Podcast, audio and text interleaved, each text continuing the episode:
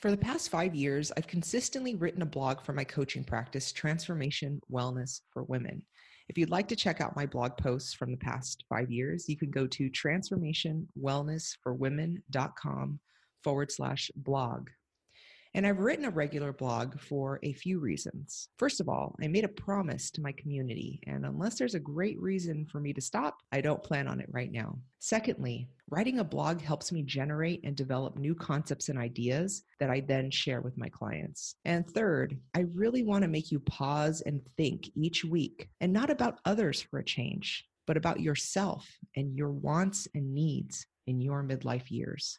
Plus, at this point, I feel like I've adopted Jerry Seinfeld's philosophy on writing jokes that I learned through author Gretchen Rubin. Here's what she writes in one of her books. Comedian Jerry Seinfeld advised aspiring comedian Brad Isaac that because daily writing was the key to writing better jokes, Isaac should buy a calendar with a box for every day of the year. And every day after writing, cross off the day with a big red X. After a few days, you'll have a chain Seinfeld explained. You'll like seeing that chain, especially when you get a few weeks under your belt. Your only job next is to not break the chain. So while I'm not writing a daily blog like some do, I feel as if I have a weekly chain that I don't want to break.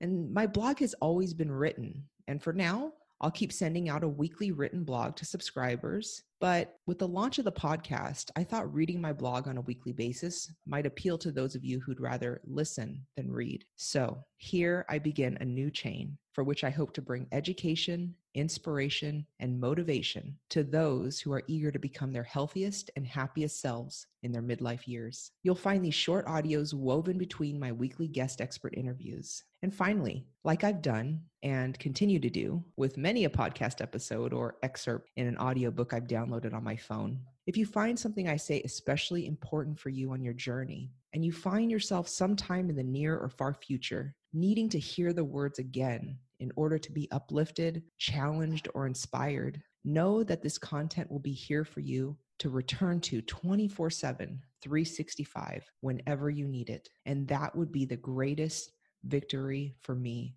doing this. So thank you for listening and thank you for being a part of this with me. But more importantly, thank you for taking this time for you right now.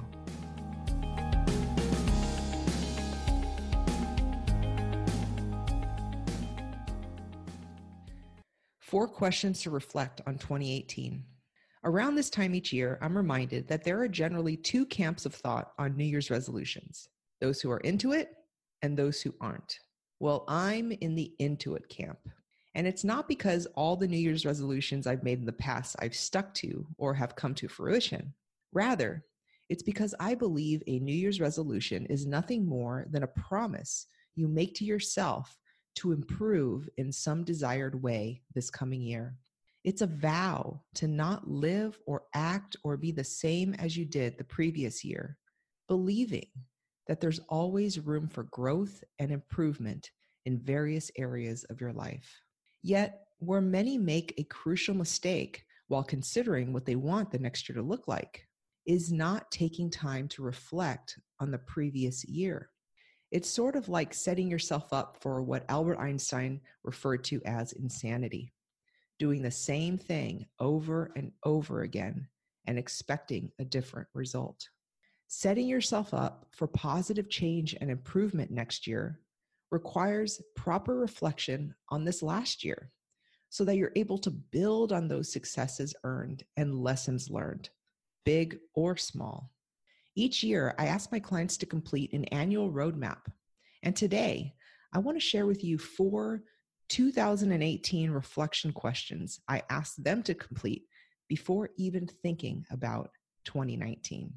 So I encourage you to take some time before the end of the year to work through these four 2018 reflection questions, especially if you're considering making some positive changes in your life in 2019. So here they are. Question number one Big or small, what did you accomplish, improve, or make progress on this year? Question number two What obstacles and challenges did you overcome this year? Question number three What did you learn about yourself this year? And question number four How did you grow this year. So remember, this is the groundwork on which you will build on to become a healthier and happier you this coming year. So set aside a little me time to really ponder them.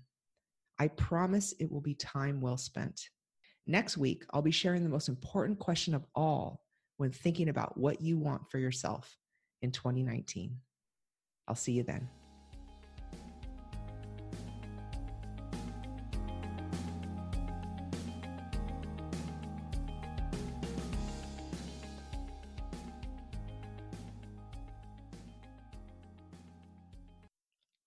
If you find the Me Time Midlife podcast valuable, there are many ways you can support it and support yourself while doing it.